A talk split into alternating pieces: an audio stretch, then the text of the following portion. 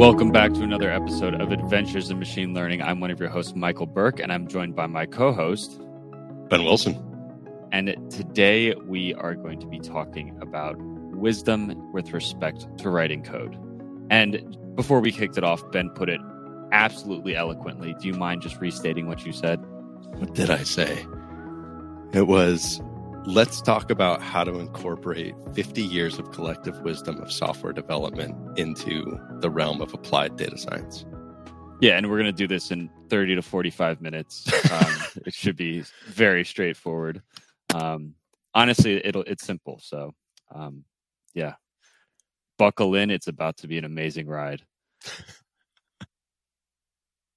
so, uh, the setup for this is uh, for those of you that don't know, we both work at Databricks. Ben is now uh, the TL for open source MLflow. And prior to that, he was working in the field working with customers. Working with customers is what I currently do. So customers come in and have a problem. They they need an ML implementation built. They need data engineering pipelines built, and they sort of aren't quite sure how to do this in a scalable fashion on the Databricks platform. That's where professional services come in, and they can sort of get the the prototype built and also educate the customer on how it should be used so that they're self-sufficient going forward. So it's like consulting but um, we have a lot of say in how things are developed and what projects are taken on. So with that um, i do a lot of ml uh, work with a bunch of different customers and recently i gave some feedback uh, to an unfortunately unnameable customer on how they should be developing code. And uh, we're sort of going to go through that checklist at a high level, changing some of the words so we can't get sued. And Ben will essentially use his massive amount of experience to comment. Um, and then I'll, I'll, also have some some funny little anecdotes as well. Uh, but yeah, that sound good, Ben? Yeah, definitely. Cool. So taking a step back, uh, you've worked with hundreds of customers over the past whatever number of years, five to, to 20, depending upon how you want to count it. And I was wondering, what are the most common issues that you see with applied data scientists, specifically in the past several years? Because hopefully the, the field has evolved. So, what is still a very problematic uh, code style or discipline that, that you have seen? So, last couple years i haven't seen too much because i'm pretty removed from that. But uh, as you mentioned you know i used to do your job years ago and before that i was i was the person creating the problems. Um and uh, you know i'd learned by wor- working with a bunch of different people and having software engineers tear my code apart um because i wanted them to learn. I told them like tell me how bad this is. And sometimes uh, you know uh, early days of me doing that, they were like, dude, what are you trying to do here? And I'm like, oh, it's, it's, a, it, you know, here's all the, the APIs. And they're like, no, no, no. I should be able to read your code and understand what's going on. Uh, it's not written clearly. Like there's these like, massively long lines. The text is super dense. There's no comments anywhere explaining like these complex operations. Why do you have a three layer deep nested for loop here in Python, like what's going on, and then explain it to the to the person. They're like, okay, um, we can refactor that in a simpler way, but also when you're doing something like that, you need to let another human know what you're trying to do here because this is just complex and it's hard to read. And if we can't simplify it, then we need to let people know like why this is necessary and what what's going on. So I'd learned tips like that over time.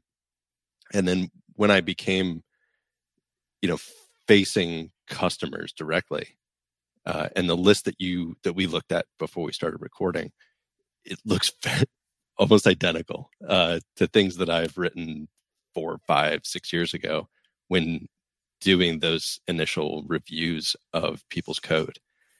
And I think you gain that wisdom because you've just seen it so many times. You've seen so many different people and so many different organizations do the exact same things that are things that I was doing more than a decade ago and having you know experienced wise people tell me like please don't write code this way uh, yeah. it's so hard to read it um, but to get back to your your question, the thing that that I've noticed over the last couple of years eh, in the big shift in applied DS, applied data science, machine learning, is that there's more newcomers coming to you know visit our little fun party uh, and be, when you get more new people coming in and trying to solve things with complex algorithms that you know take data in and predict something or perform some form of inference on that.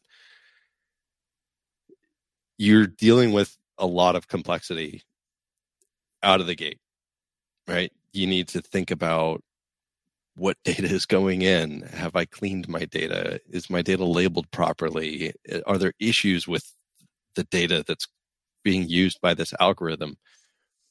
So you have all of the complexity with data, and that's not even covering getting data into a place that you can use it for training a model or interacting with an algorithm.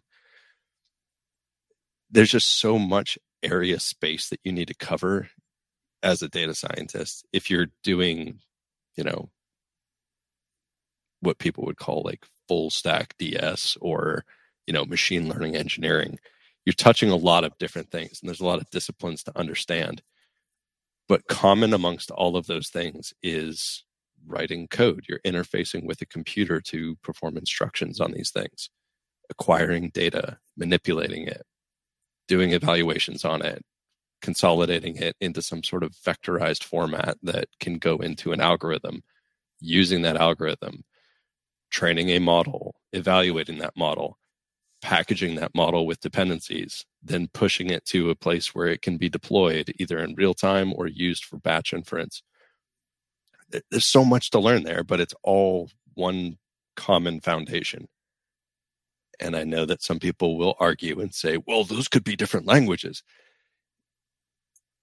Let me break that down for you. Um, to, to like a professional software engineer, it doesn't matter what language you're using. And I know there's people out there that are like, this language is great. This one sucks. If you're one of those people that engages in that, go ask somebody who's been writing software for 20 years and ask, like, hey, what do you think of this language? They'll have positives and negatives to say about every language. It's not a, hey, this language is so much better than this other one, or this one allows you to do all these cool things. So it's so much superior. No, they're purpose built languages provided it's not some highly esoteric piece of junk that, that hmm. some idiot created. But mainstream programming languages, they all are designed and maintained by very smart people uh, to serve certain utility purposes. They can do certain things really well, and some other things they can only kind of do. So uh, I wouldn't worry about that stuff about like, oh, well, if I'm I need to use Python for my whole stack. It's like, no, you don't. Uh, and don't don't dismiss like JavaScript because you don't really know it that well. Um, go learn it and see what it's good for and how it can be used. Because uh, they all they all have utilities. Yeah. But the thing that I've noticed with the newcomers coming onto the playground and playing with this stuff is that so few people think about they're so focused, I should say, on getting something into production. Whether it be like, hey, I have a scheduled job that retrains this model or or does this thing, and and then it's going to run inference on on my data, and I'm going to get predictions, and we're going to use them. Cool. Uh, that's what people are focused on, and nobody of these new generations of people that are like it's their first time getting something in production ML so rarely do I hear somebody say, What's our production maintenance going to be like? And when are we going to retrain? And what is that process going to look like? And what about when we have to change our features?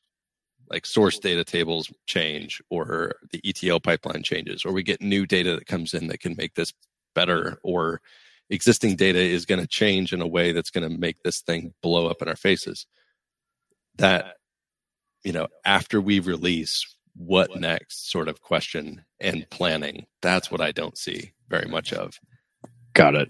All right. So let, before we get into that, that's sort of a, a secondary topic that I would like to address. Um, let's play a game. Mhm. I'm going to give you a code style or code trait issue. Um, rate it from one to 10, 10 being very important that it does not continue, one being, it's fine. Who cares? Sure. Cool. All right. Uh, definitely not coming from a specific list that I'm reading off of my screen right now. Um, no documentation. Depends. Um, One to 10 first. 10 being super super bad practice, one being Yeah. not a problem. Uh 7. Okay. So, how do you define documentation then? Uh if you are writing something that is going to be used outside of your team and you don't have some sort of guide. So if it's within your company or your organization and you're you're developing something that another team's going to use, you should have some sort of whatever your internal standards are for API documentation. Um, that should be generated. So there's tons of tools in any language you choose where it will lint your definitions of modules, functions, classes, methods, traits, whatever. And it'll auto create documentation for you, just the API docs. And if you don't have that as a bare minimum, uh, good luck. You're now effectively technical support for whatever you're pushing to another team. Every question that they have is coming straight to your team, and it's probably going to waste a ton of your time and frustrate both you, but more importantly, the people using your code. Because you never want to force people to have to look in source code to figure out how to use things. That's that's bad. Uh, if it's something that you're giving to another organization, like, hey, we package this code up for you to use to solve your problem. Uh, hint, hint, field at Databricks. And you're not providing two levels of documentation, one being API docs, and the second layer being a very high level, like with examples of like how to use this thing. Um, then you're failing. Like you're setting that team up for failure, uh, which is bad. So, Yeah, that is bad. but if it's something, uh, and then the other extreme to this, or the, the further extreme to this is you have this idea of an open source project you want to release out into the world, and you think it might be worthwhile. Like some other people might get a kick out of using it. Uh, create a docs web page. Like they're they're super quick to build. You know, if you're on Python, which a lot of data science stuff is, uh, read the docs.io. They give you free website hosting as long as it's a an open source repo. You don't have to pay anything. You just generate a key, generate your docs, like write simple Sphinx docs, or write them in Markdown, whatever you want, and read the docs format. It'll create a web page for you. Set a template or a theme to it. Make them look however you want. If you want to write some CSS, go ahead, write some CSS. Make them look unique. Um, but at a bare minimum, like create docs website for people to to look at. what about Other oh, just what about docs for your team for internal contributions? Because the users are very important. But what about your yeah, that was where I was going. It's like the other side of the of the house, which is nobody outside of your team is ever going to look at this code, use this code, maintain this code, or interface with this. Mhm. It's like an internal job that runs that does something like builds a model and deploys it. Uh, you don't need API docs for that. You don't need, uh, you know, comprehensive examples and and documentation with that. Your company might ask for that. Your manager may tell you to do that. If they do, do it. Like that's part of your job. But if you're trying to decide whether this is worthwhile or not or required, I would say no. Uh, but your code had better be documented. So the source code, uh, there's some techniques that you can use to make it so that you have to write less, and that is writing simpler code. Um, the second one being like use really good variable uh, declarations, like the names that you choose. Uh, make it so that it's very self-evident what this thing is doing. Uh, your function and method names they should be very clear about what their purpose is. That's self-documenting code. Uh, it's it's great, but you should also have if you're writing like Python, right? You declare a function, create a very simple PyDoc string. Uh, if you don't want to write it and you don't really you're not really uh, savvy with writing those, do like like you've done. You know, you wrote a an interface to Chat GPT or GPT-4 model that'll create PyDoc strings in Google st- style format based on code that you pass to it. Exactly. It's really good at doing that. And then just copy, paste into your repo. You're good. But if you don't have that, uh, you're just setting your team up and your future self for a lot of frustration somebody looking through code and a lot of stuff in data science it's not always like the simplest code that you could write. Uh, some of the stuff that i've seen recently you know now that i, I don't do that stuff anymore i do you know arguably the like the boring stuff now with writing apis and, and developing stuff like interfaces. But when I have to look at data science code, a lot of times, if it's well documented, I just kind of read it. I'm like, yeah, that makes sense. That's pretty complicated, but I don't think I could write it in a simpler way. Whoever wrote this did a really good job, uh, and mm-hmm. and they knock you, they documented it, which is great. And then I've seen other stuff where I'm like, hang on a second, I need to read through this code about four times and refactor it in my head to break out what the heck is going on here and then he's just like, why didn't they use comprehensions here? Like, what's with these like these five empty lists that they're creating, and then they're appending stuff to it based on index position? Like, what is this nonsense? Uh, so it's really frustrating, like reading code like that, um, and realizing that it's it's made so much more complicated than it needs to be. Um, right. Yeah. Cool. All right. There's documentation. Uh, I I think I agree with everything. Um, one thing that I've been really enjoying in developing specifically customer code, but also project related code is it's really satisfying to have a function that just does not need a doc string. So if it's a one liner util and you have a good name for it and you have type hints for the parameters and the returns, that is really, really self evident typically about what it does. Um, and even if it gets a little bit more complex from a utils perspective, it, it's not always necessary to have doc strings. And people think that there's a lot of work that's required in creating thoroughly documented code. Um, if you just write self-evident code from the beginning, it's actually really efficient. And then your complex main function, for instance, yeah, throw a lot of docs in there. But um, overall, if you just have uh, concise code that's well, like well named, it's it's really useful. So, second one. Um, all right, this is something that I have seen in, I think, literally every code base that I've seen at Databricks so far in the past like 18 months. Um, there's typically a lack of modularization.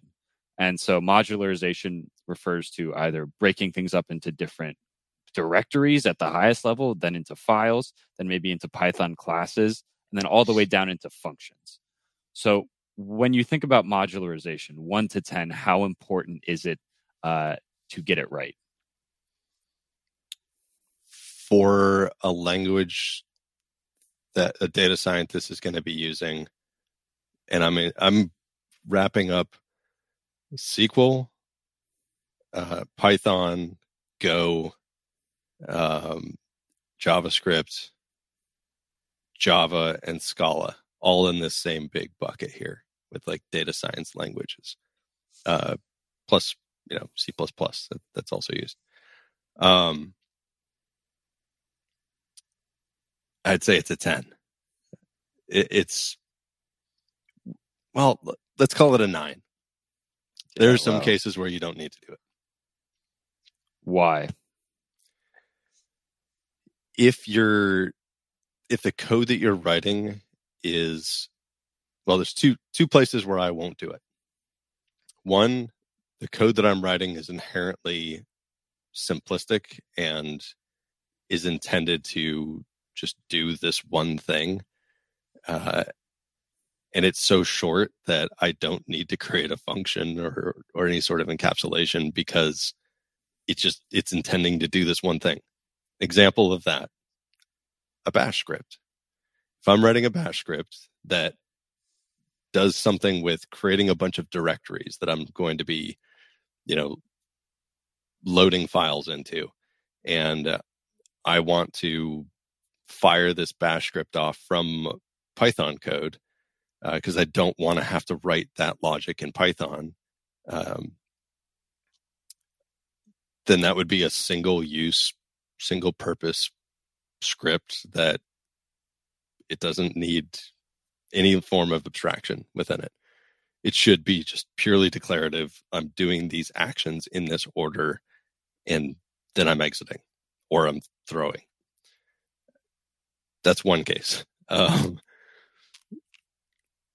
the other case is prototypes. So if I'm working on a design for something and I need to prove out some ideas that I have or some options about where to go in you know potentially implementing something, I have to write code to prove that to myself and to others. Like, hey, here's how this is going to look if we go with option A. Here's how it's going to look in option B. And then I think option C is going to be better. And here's the example of that. I'm not writing abstract code for that. I'm not like creating multiple modules and then defining classes and writing a bunch of methods and interfaces, designing all of that stuff. No, I'm writing a function that represents what a method will eventually look like or that interface will will one day be. And all of those three options, A, B, and C, they're all in the same file. So uh, I'm not creating three separate files because in the design doc, I'm not including these files. I'm highlighting Command C, Command V. I'm just p- pasting code into the design doc. I don't need it to be clean. I know where it is in this doc. Nobody else is going to open this file that I've written that stuff in. So I don't I don't need proper code design. Right. Um, unless the thing that you're designing is the actual code design, which usually that's an implementation detail and you shouldn't be worrying about that. Trust trust an engineer to, to do that correctly. It's their job. Um, but yeah, those are the two exceptions, I think. And on the flip side, if you're looking for reasons why you should have your code uh, be in sort of a modular format, I think the most important one is the fact that you can easily unit test functions. What do you think is the most important reason to modularize your code? Simplifying. Uh, you will know no greater pain than working on a time sensitive bug fix for something that you fix this particular functionality in the location that it's failing. And you know your test validates that this fixes the problem and you're all set uh, you ship the code everything's working like seems like it, it works great. Fast forward two days and the exact same failure mechanism shows up but in a different use of your code base. And then you realize that oh no that one thing that that was failing with that first usage, that code or that that logic is actually copied in 17 different places throughout our code base. And then when you go back and look at those 17 different implementations or that you realize that that code block was copied 17 times on the initial release of the code. Going back through and doing this audit that you now have to do because you done screwed up, son, uh, by not applying your fix to the 17 different locations, you realize you can't apply your fix to these 17 locations. Four of them have logic in them that, been, that has been mutated since the original release that prevents you from fixing the problem. Now you have to go back and refactor, abstract, and fix this for all of those cases which if the code was designed properly from the start, when you bifurcated that functionality in those four separate, you know, custom use cases, you would have abstracted off of that original implementation, or you would have said, okay, this needs its own function because this is different behavior now. So let's create a new function that is different. Um, but because you didn't do that, or nobody did that beforehand, you're now forced to come up with that level of abstraction, fix that problem, now fix the root cause problem of why you're touching it in the first place, and then make sure that all of those code paths work properly. So, what could have been a 30 minute fix if the code was designed well turns into five days of refactoring, yeah. validating, testing, rewriting unit tests, maybe rewriting integration tests. You just wasted tons of time because somebody, when first developing it, didn't realize that they should have abstracted something and instead just copy pasted functionality multiple times. Yeah. All right. So to sort of summarize, modularization is essential because uh, if you need to make some changes, you only have to typically change a single thing or maybe a couple locations. But if you don't have dry or don't repeat yourself code, then you have to go make those changes in a variety of different locations, and it's just a headache. Um, and then also, you can't really unit test it if it's not in a function. I mean, you can, but um, the units cease to exist if you have a monolithic script. Yeah.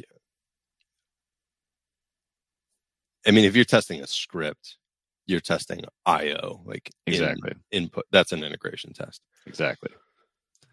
All right. So we touched on another sort of uh, frequently found issue, which is uh, non-dry code or non um, or lots of repeat code.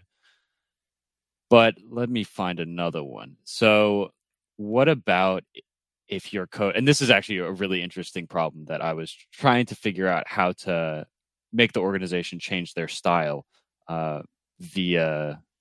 It was like a culture issue. It's it's not really a code issue. The the issue was culture at, at its source, and this took the form of uh, lots of code that was just simply commented out, lots of bad code that is just like not it's not used ever for instance like you have a entire if statement that will never evaluate to true or you have just objects or transformations that are occurring even if they're not relevant to the downstream output.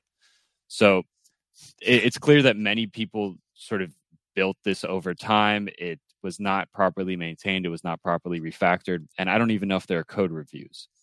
So with those problems of just like messy code how do you go about changing the culture? Well actually going back to our original game, one to 10. And then how do you go about changing the culture so that that type of thing doesn't happen?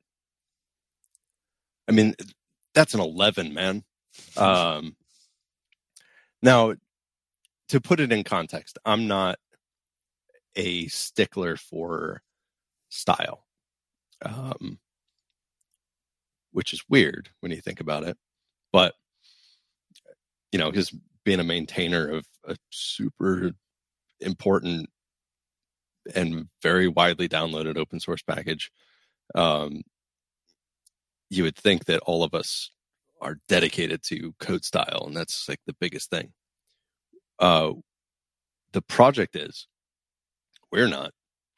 Uh, we use linters, and one of the things that a linter will do is fix all of that nonsense for you.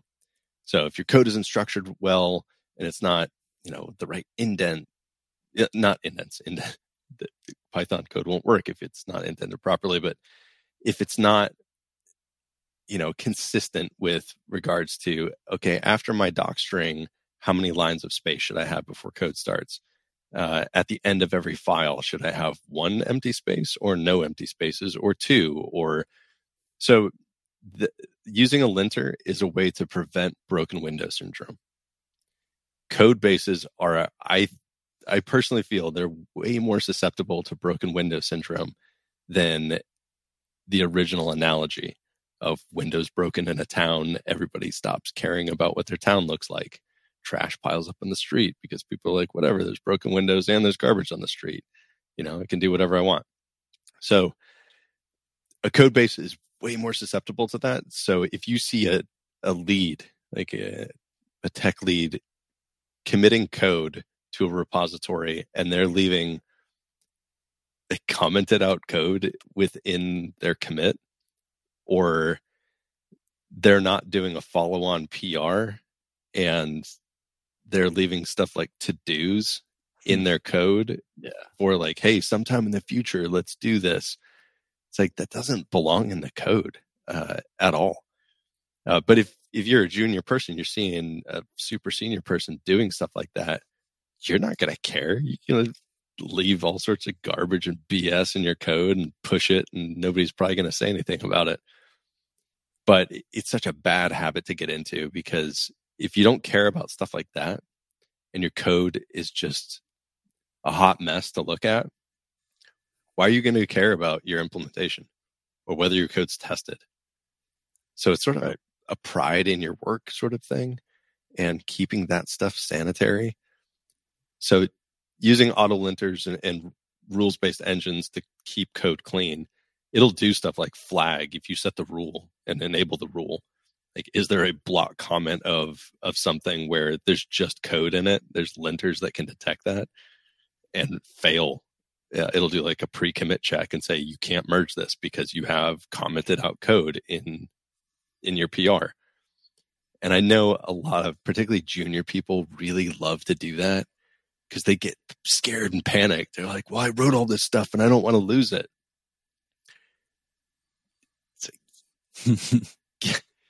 Open up your notepad app.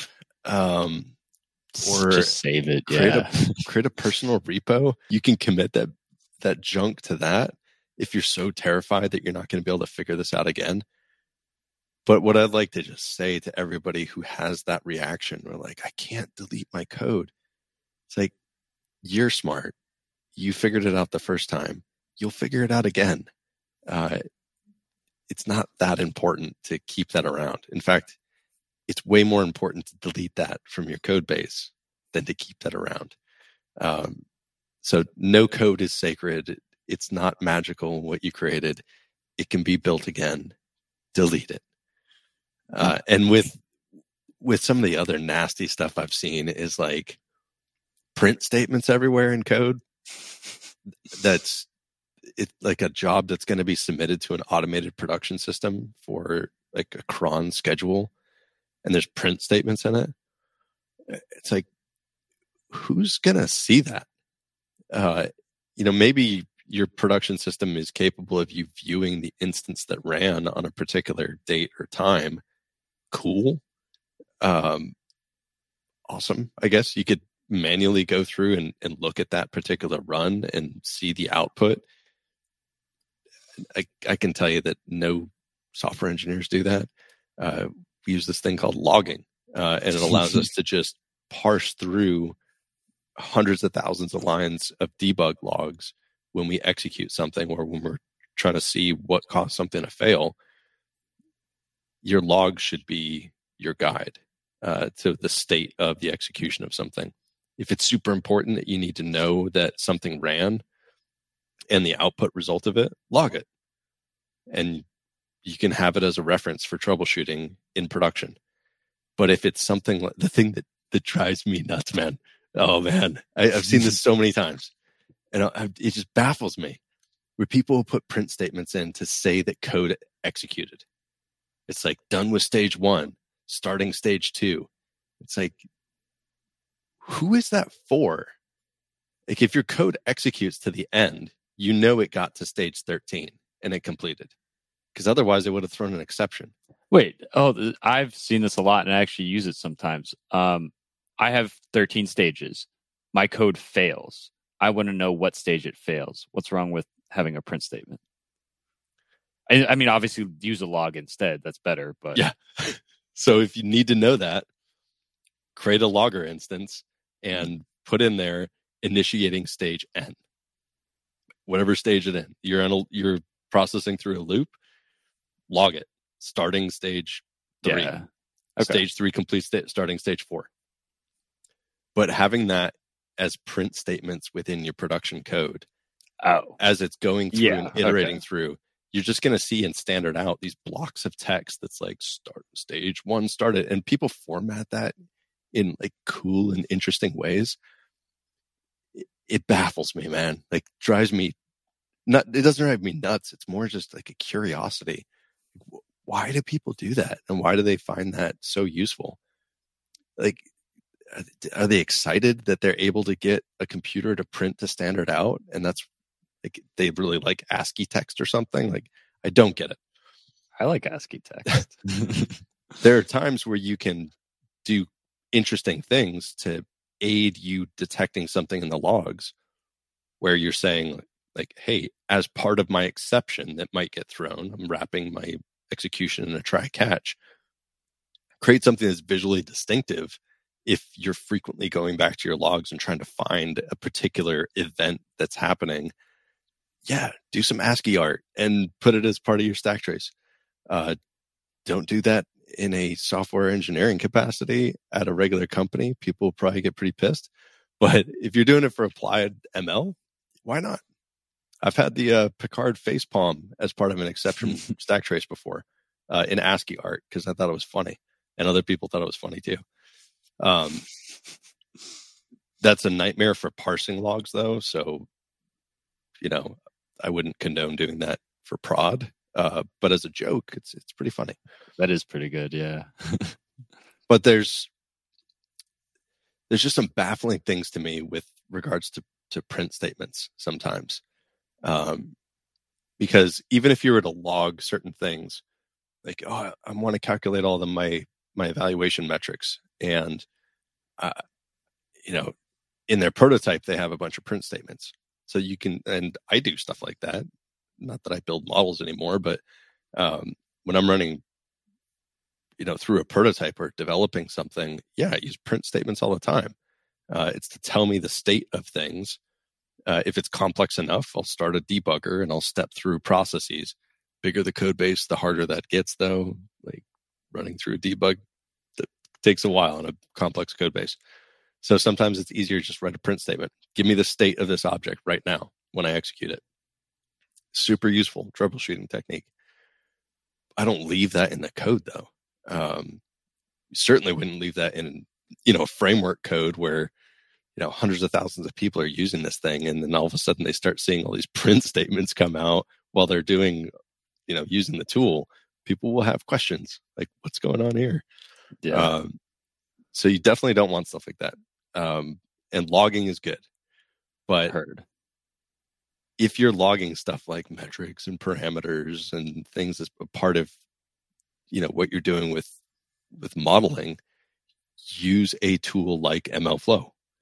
You know that's what it's there for. It's to provide a way to like, safely store for long-term access the state of things when you executed it. And that's what's one of the big things that it's built for. Um, so you don't have to search through notebook runs and try to remember what the heck was going on at this time Yeah. All right. So we've listed some issues that I've been seeing over the past 18 months. And one of the most challenging things so we're brought in as trusted advisors, theoretically. Collaboration differs between um, different organizations, whether they're very technical or non technical, whether they, they like Databricks or they don't like Databricks. There's a lot of factors at play. But one of the core things that we're tasked with is influencing sort of culture and design so that they can be more effective in the Databricks environment. And so let's say you see some of these issues. You don't have modular code, it's not very dry, um, and other things that we talked about. Maybe there's a lack of documentation.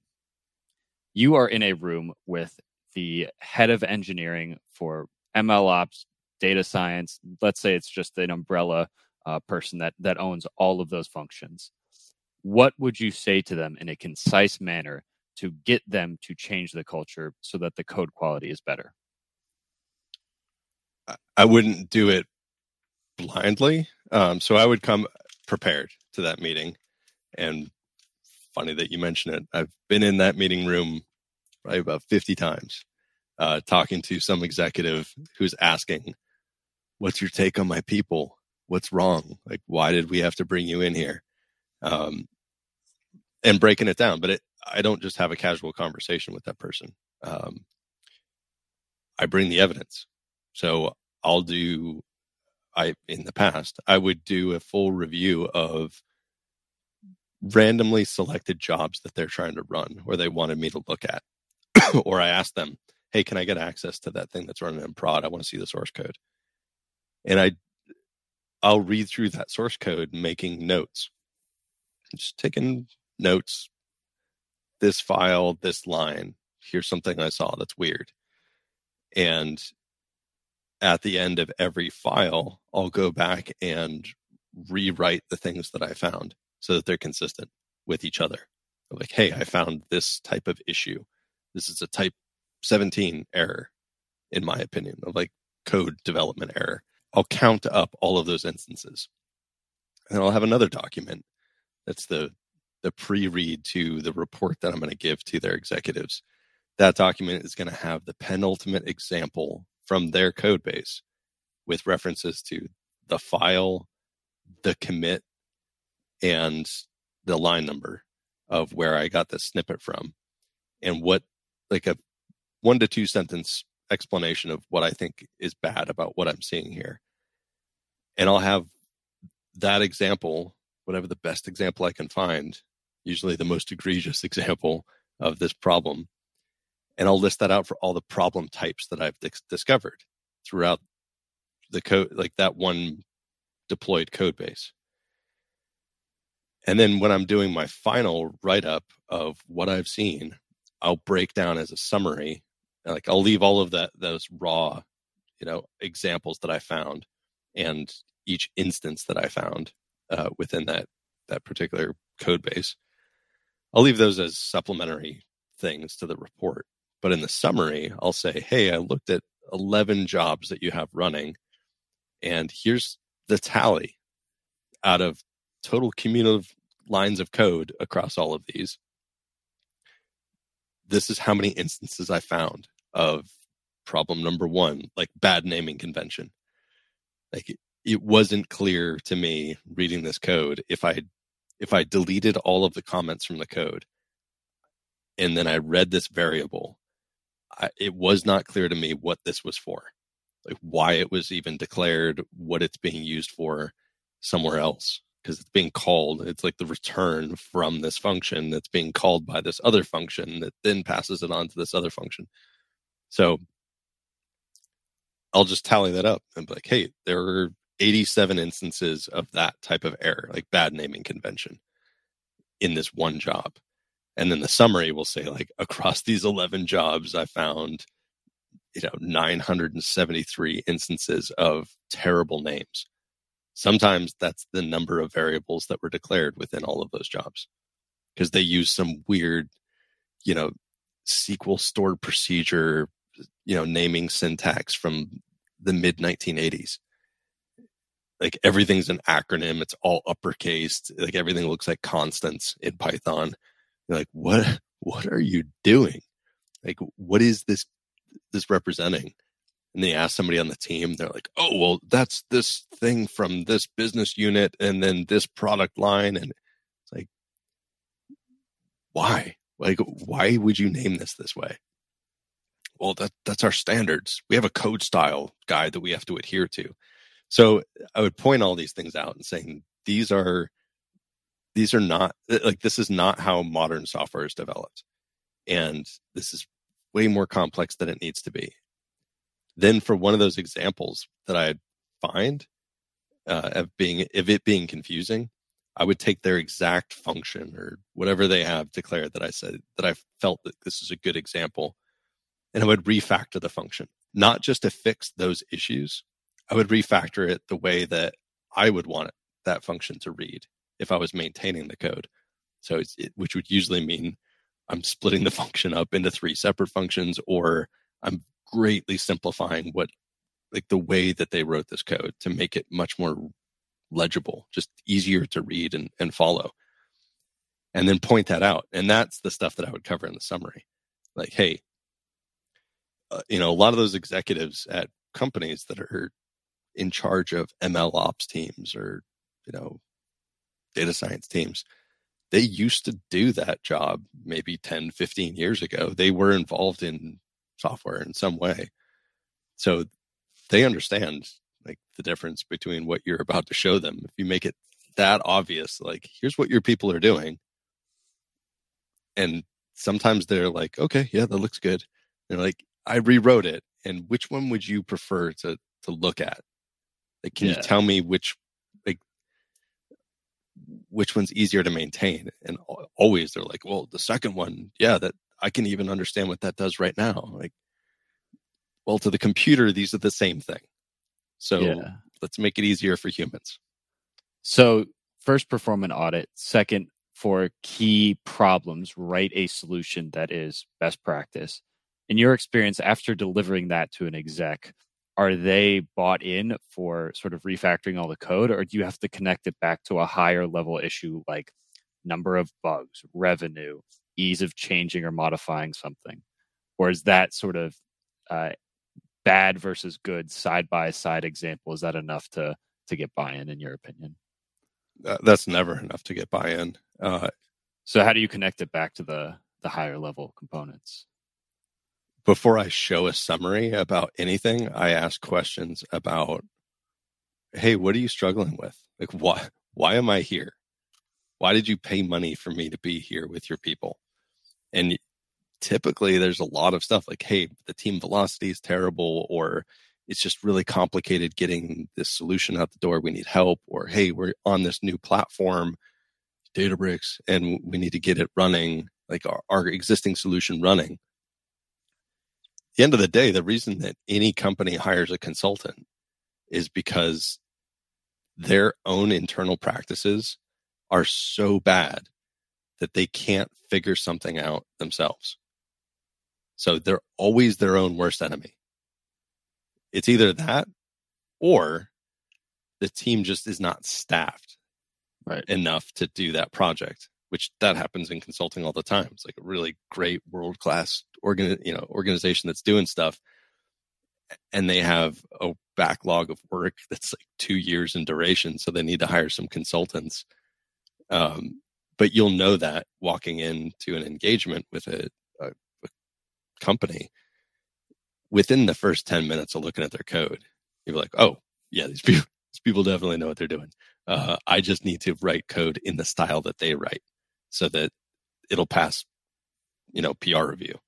Um, but most of the time in my history of interacting with, with companies as a consultant, 95% of the time it was the first group where it's not that the people are stupid. It's not that they're lazy. It's not that they're incompetent. It's there's a history of bad practices that have crept into their development process or their maintenance process where they can't actually do this thing because they're perpetuating these bad habits. They're writing dirty code. They're writing co- like overly complex code. The code is so hard to modify and maintain that projects get shipped to production and then they get turned off when they're no longer useful because the model's just junk because it's never been retrained or updated or modified because it's too hard to do that.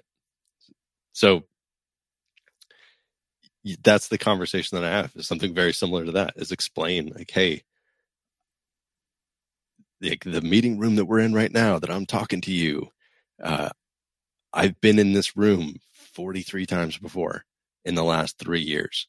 And here's what I've told them and here's the results that happened for the ones that listened to me and here's what happened to the ones that didn't listen to me that wanted to argue and not listen. I'm leaving it to you to decide whether you want to listen to what i have to say um, or ignore everything that i have to say. Uh, i would prefer you listen and i could work with your team to make this better. Or if you tell me to shut up and walk away and just go build code for your team, I'll go and do that. But I don't think that's the right thing for your organization or for your future tenure at this company. And I'll flat out, I've, I've said those exact words to executives before. And the vast majority of them are like, let's go with option one. Yeah.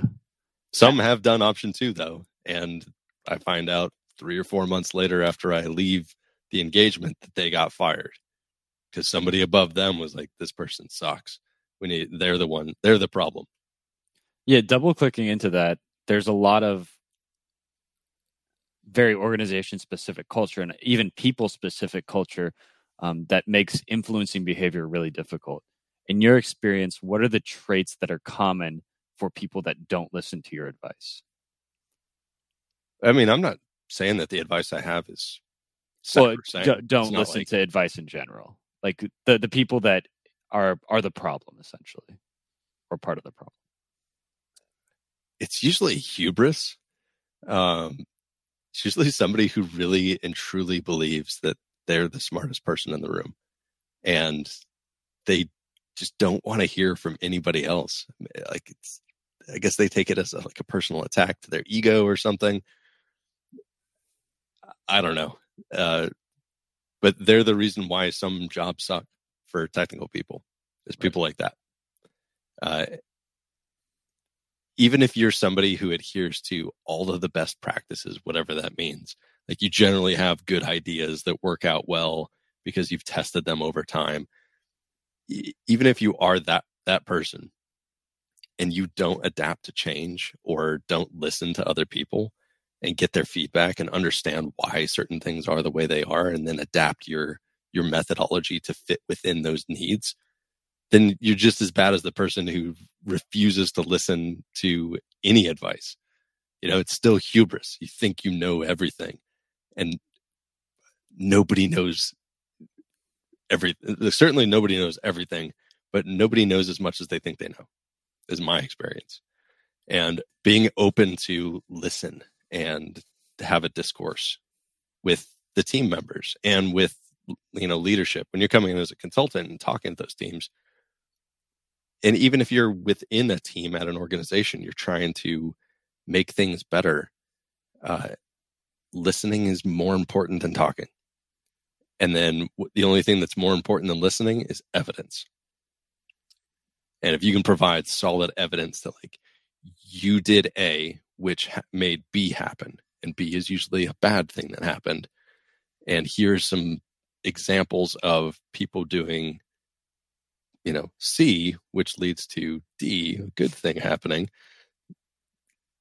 Like here's the the data on this, and this is the overall consensus that that we found. And if people ignore that, then there's not much you can do. You know, can't save everybody.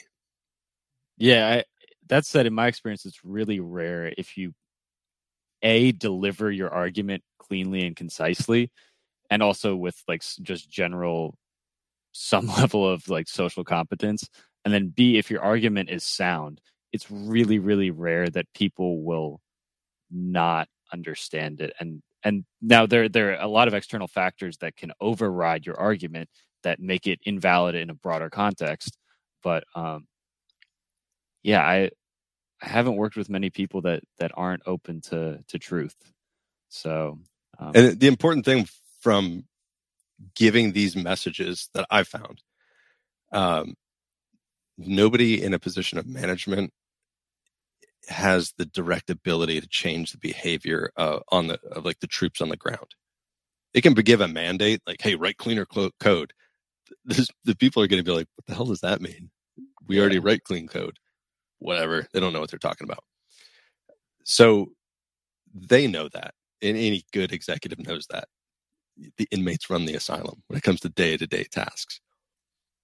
So if you want to win over the people that are running the asylum, like the actual individual engineers, data scientists, MLEs, MLOps people, if you want to convince them it's never about telling them what is wrong. Most of them already know what's wrong. Uh, some are clueless, like they had no idea that these were bad practices, and they're just perpetuating what they've seen before. You know, we're pattern recognition machines as human beings. Right. We follow patterns that we see. In order to win them over and to make the the argument listened to, it's never about pointing out what's wrong. Like nobody wants to hear that or you know some people do like to just hear the the brutal honest truth and then you need to think about what happens think about that as your production deployment if you're a consultant.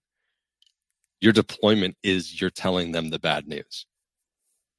The maintenance of that production what happens after the 3 months after you need to give them that vision which is here's what things are going to be like if we make these changes here's how much easier things are going to be and i'm here to get you to that point. Let's not think about what we're what's going on right now. We know everything's on fire. We know things are are bad or this is really complicated and uh, it seems like it's impossible to get this project done because we don't know all these things and there's all these you know unknowns but if you give them the vision of what it's going to be like after this thing is successfully running in production, like, hey, whoever's on call, and they're like, on call? What's on call? We don't do that. Like, we'll get to that later. But uh, you know, if you if you tell them, like, hey, when you're in maintenance mode for this thing, and you need to update the feature data set, if we follow these these guidelines, here's how easy this is, like how fast this will be. And if we use these tools while we're doing it, this is how we're going to have, you know, lineage and, and we're going to understand when this change happens. And when we pull the data for attribution analysis, when an executive asks, how much money is this making us? This process is going to be very simple. It's going to, you know, it's going to take 15 minutes instead of 15 days. So this is why we're doing this stuff. And usually when people hear that, they're like, whoa, this person's going to help us make all of these problems go away. Yeah, this is awesome. Let's do this. And the way that can blow up in your face is when they assume that you're just going to magically do all that stuff for them. That doesn't work. It's yeah. the communication has to be to both the executive and those team members like, hey, we're going to do this together and we're going to go through a lot of pain. But at the end of it, we're going to understand a better way of doing things that means we're not struggling to get one model in production, but we have so many requests from the business with our 37 models in production that we need to hire more people that can be trained to do what we're now doing so that we can continue to deploy and make this company tons of money. Hmm. So that's the goal. Right. Yeah, it's it's really interesting how important cross-functional skills are. Like you were basically describing sales and sales with prototypes and being intelligent about f- identifying the right problem, but it fundamentally is an aspect of sales. And so mm-hmm. yeah, there's it's it's really cool. And that's honestly one of my favorite things about work period is using different parts of your brain and different parts of your skill set to tackle uh, diverse problems. So, yeah. I mean, consulting is it's an interesting field from the experience that I had of it. Where yeah, it is like a, a merging of many different like disciplines that you need to be. You don't have to be perfect at all of them, but you need to be good at a lot of them. Yeah. In order to be successful, and the the number one biggest thing that I've noticed, uh, there's two. I should say there's two. Two things that you have to have to be a good consultant, uh, to be a great consultant. You can have one of them and be good, but if you want to be great, you need to be really strong on both these things. And that is technical capability. So, can you read code? Can you figure out what's wrong with it? Can you write good code? Can you teach people how to write good code? That sort of thing. Can you do a code review very well? And the second thing is empathy can you actually empathize with the pain? When you read that code can you empathize with the people who are maintaining that or who are writing this code about how difficult this must be? And that's something that i always tried to do is like when i'd read the code sometimes i'd read a code and i just like starts kind of laughing uh not in a mocking way but just sort of in a laughing at the bizarre.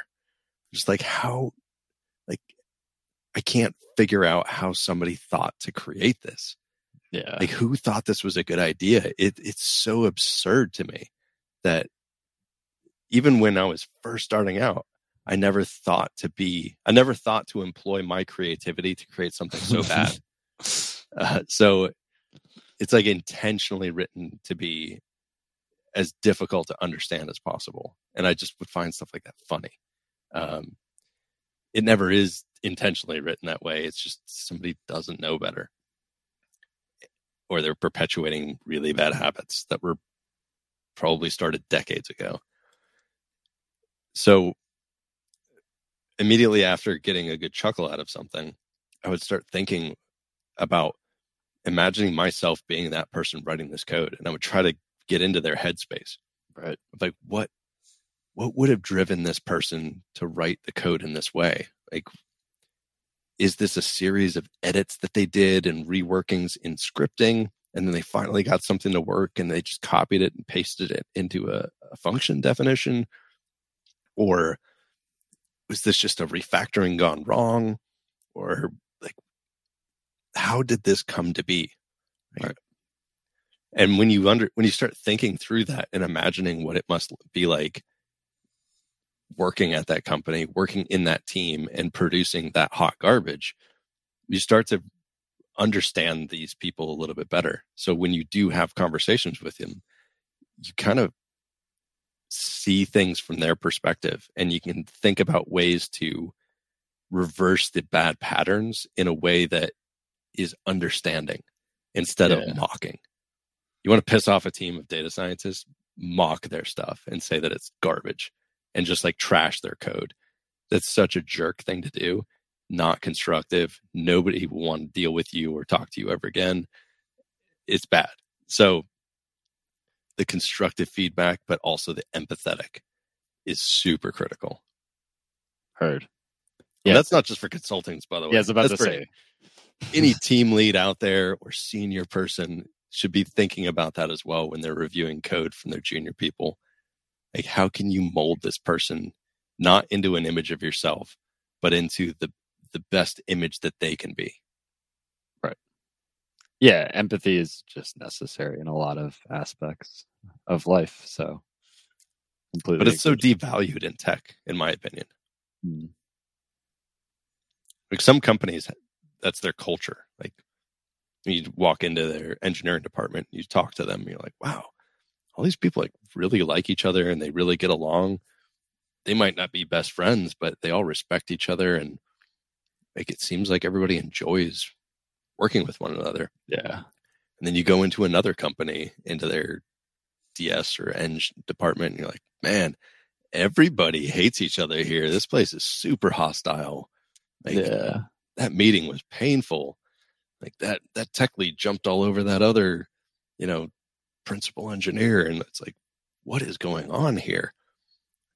No empathy, no, no, no personality being employed yeah. in those meetings, and you're just like, man, what a terrible place to work. Yeah, well, luckily we don't we don't work in that environment, but if you do, I'm sorry sometimes the grass is other is greener on the other side. Yeah, for sure. Find another job. All right, so uh, I will wrap. Uh, lots of really good stuff here. I, I think it's kind of tough to condense everything into a few concise bullets, but here are the, some things that stuck out to me. When you're trying to influence culture to leaders, uh, tr- just do an audit. So go through all of their practices or do a random sample and find problems and and bring them up. Um, and then from there, you sort of have to take on a salesy approach of saying, "This is where you're at now. This is what it should like or should look like, and then this is why it should look like the way that it should." And with that sort of three step process, you can then typically have some solid results. Code should be as simple as possible. That's a very un, like very robust underlying design principle. Um, and then if you're looking to sort of get people to think long term about how code should be designed, uh, think about maintenance. Think about how difficult it can be if there's a bug and if you have to fix something or if you have to add a new feature in a weekend. How would that look and how could simplifying the code facilitate a, a better process around modifying and, and adding functionality? Um, and then finally, to be a great consultant, you need to be technically capable, but also extremely empathetic. Anything else? No, I think that, that wrapped it up. All right. Well, until next time, it's been Michael Berk and my co host, Ben Wilson. and have a good day, everyone. We'll see you next time.